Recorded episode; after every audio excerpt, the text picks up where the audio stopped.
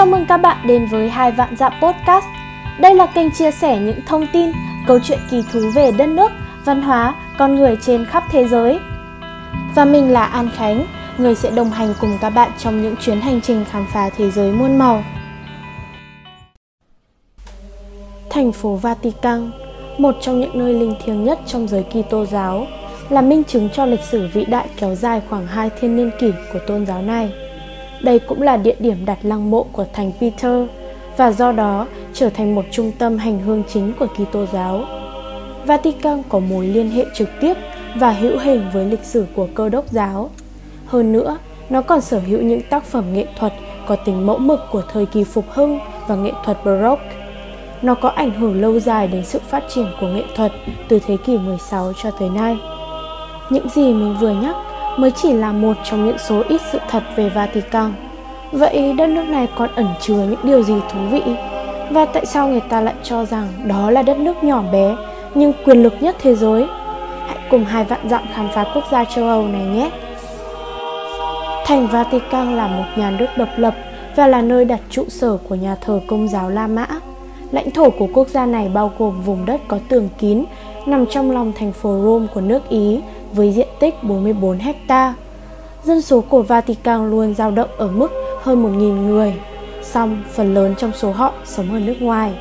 Đây là quốc gia nhỏ nhất thế giới cho đến nay, song nó lại thu hút được rất nhiều khách du lịch hơn bất kỳ nơi nào khác trên thế giới với gần 5,5 triệu khách du lịch mỗi năm. Khi nhắc tới thành Vatican thì người ta nghĩ ngay tới tòa thành Vatican. Nhưng trên thực tế, đây là hai thực thể riêng biệt. Nếu như thành Vatican là một thuật ngữ có ý nghĩa hành chính, chỉ lãnh thổ của một quốc gia với diện tích, dân số kể trên, thì tòa thành Vatican lại là ngai tòa của thành tông đồ. Thuật ngữ này bao gồm hàm ý nghĩa rộng lớn hơn trên khía cạnh quan hệ tôn giáo với cơ cấu điều hành trên 1,2 tỷ giáo dân trên toàn cầu và quan hệ chính trị trên thế giới. Nói cách khác, nó chính là một tổ chức tôn giáo chính trị và được sử dụng chính thức trong mối quan hệ ngoại giao. Trong quá khứ, khi Vatican còn là một bang nằm trong lãnh thổ nước Ý, các giáo hoàng đã từ chối thừa nhận Vatican tồn tại dưới sự quản lý của đất nước hình chiếc ủng. Vào năm 1870, nước Ý thống nhất, chính phủ mới đã chiếm giữ tất cả đất đai của quốc gia mà giáo hoàng cai trị, ngoại trừ một mảnh đất nhỏ của Vatican. Vì thế, nhiều cuộc chiến tranh lạnh đã nổ ra giữa nhà thờ và chính phủ Ý. Các giáo hoàng từ chối công nhận thẩm quyền của Vương quốc Ý và Vatican vẫn nằm ngoài sự kiểm soát của quốc gia Ý. Giáo hoàng Pio IV tự xưng là tù nhân của Vatican. Trong gần 60 năm, các giáo hoàng từ chối rời Vatican lẫn phục tùng quyền lực của chính phủ Ý. Khi đội quân Ý có mặt tại quảng trường Thánh Peter, các giáo hoàng thậm chí còn từ chối ban phép lành hoặc xuất hiện từ ban công nhìn ra không gian công cộng. Đến năm 1929, tranh chấp giữa chính phủ Ý và giáo hội công giáo kết thúc với việc ký kết hiệp ước Laterano cho phép Vatican tồn tại như một quốc gia có chủ quyền của riêng mình và bồi thường cho nhà thờ 92 triệu đô la, hơn 1 tỷ đô la ngày nay cho giáo hoàng.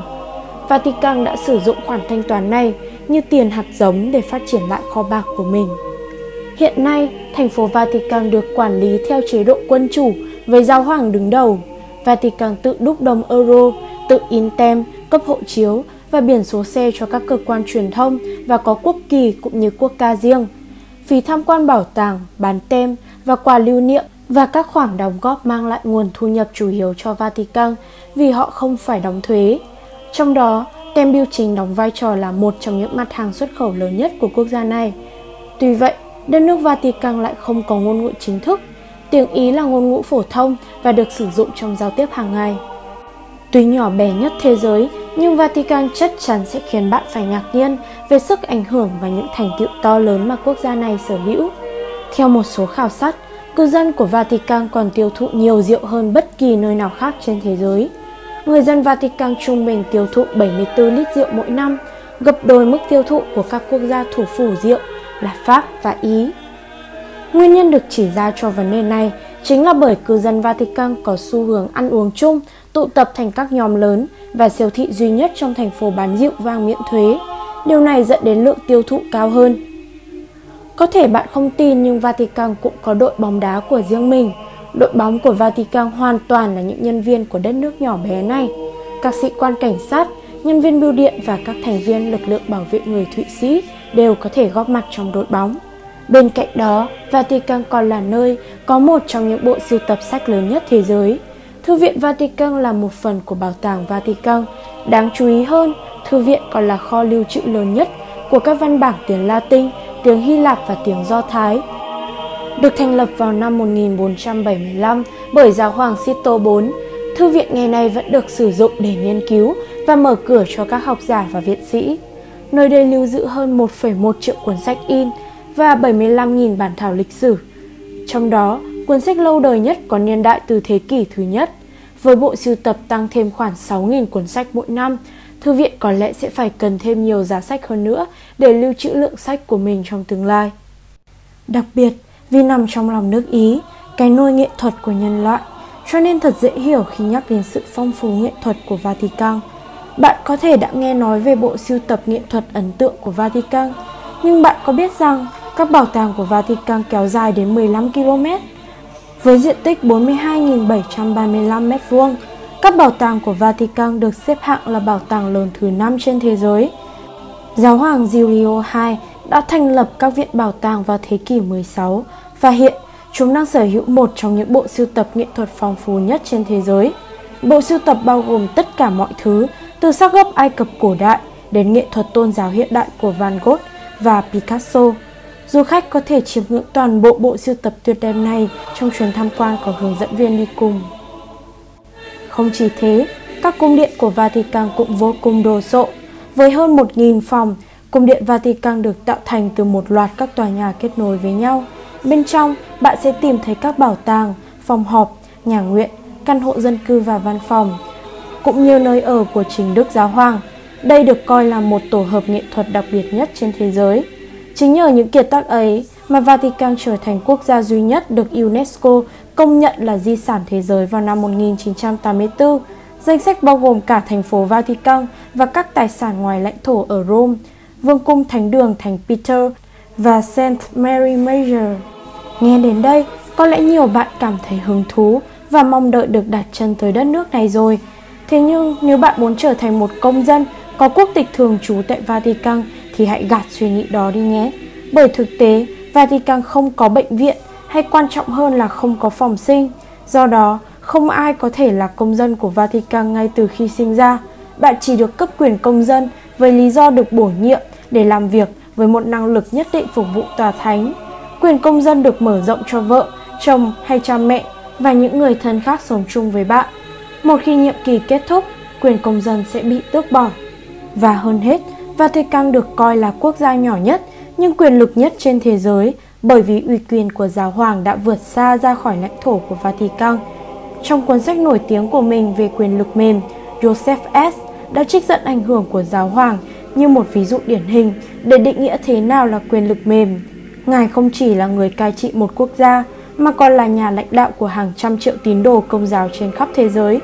Giáo hoàng luôn được xếp trong danh sách những người có quyền lực và ảnh hưởng nhất hành tinh do các tạp chí danh tiếng thế giới như Time bình chọn.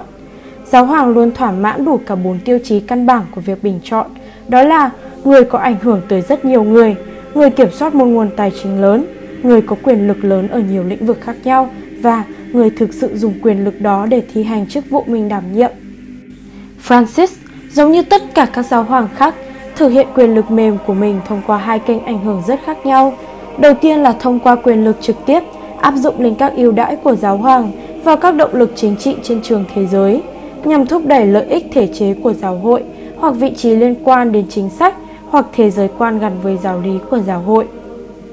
Đức Francisco đã tận dụng mọi cơ hội được ban để liên kết nguyên do trọng tâm của nghèo đói với các vấn đề nổi bật khác của thời đại chúng ta. Nổi bật là biến đổi khí hậu và di cư. Và giống như nhiều người tiền nhiệm của mình, ông đã lên tiếng ủng hộ hòa bình và bất bạo động. Cả hai đều là các chuẩn mực chung trên toàn cầu với các bối cảnh rất cụ thể như ở Syria, Mozambique và Afghanistan. Thứ hai, Đức Francisco thực hiện quyền lực mềm của mình một cách gián tiếp bằng cách nói chuyện và gây ảnh hưởng đến các thành viên của giáo hội toàn cầu của Ngài, những người sau đó thúc đẩy các sáng kiến và ưu tiên chính sách liên quan mà Ngài đề xướng. Nếu bạn có dịp ghé thăm châu Âu, hãy thử đi sâu vào lòng nước Ý để có được một lần đặt chân tới thành phố Vatican nhỏ bé nhưng xinh đẹp này. Nơi đó có cả một thế giới nghệ thuật phong phú với vô số kiệt tác đang chờ các bạn thưởng thức. Nó sẽ thú vị không kém gì một Florence nổi tiếng về ẩm thực hay những con kênh nên thơ và đầy sắc màu của Venice đâu đấy.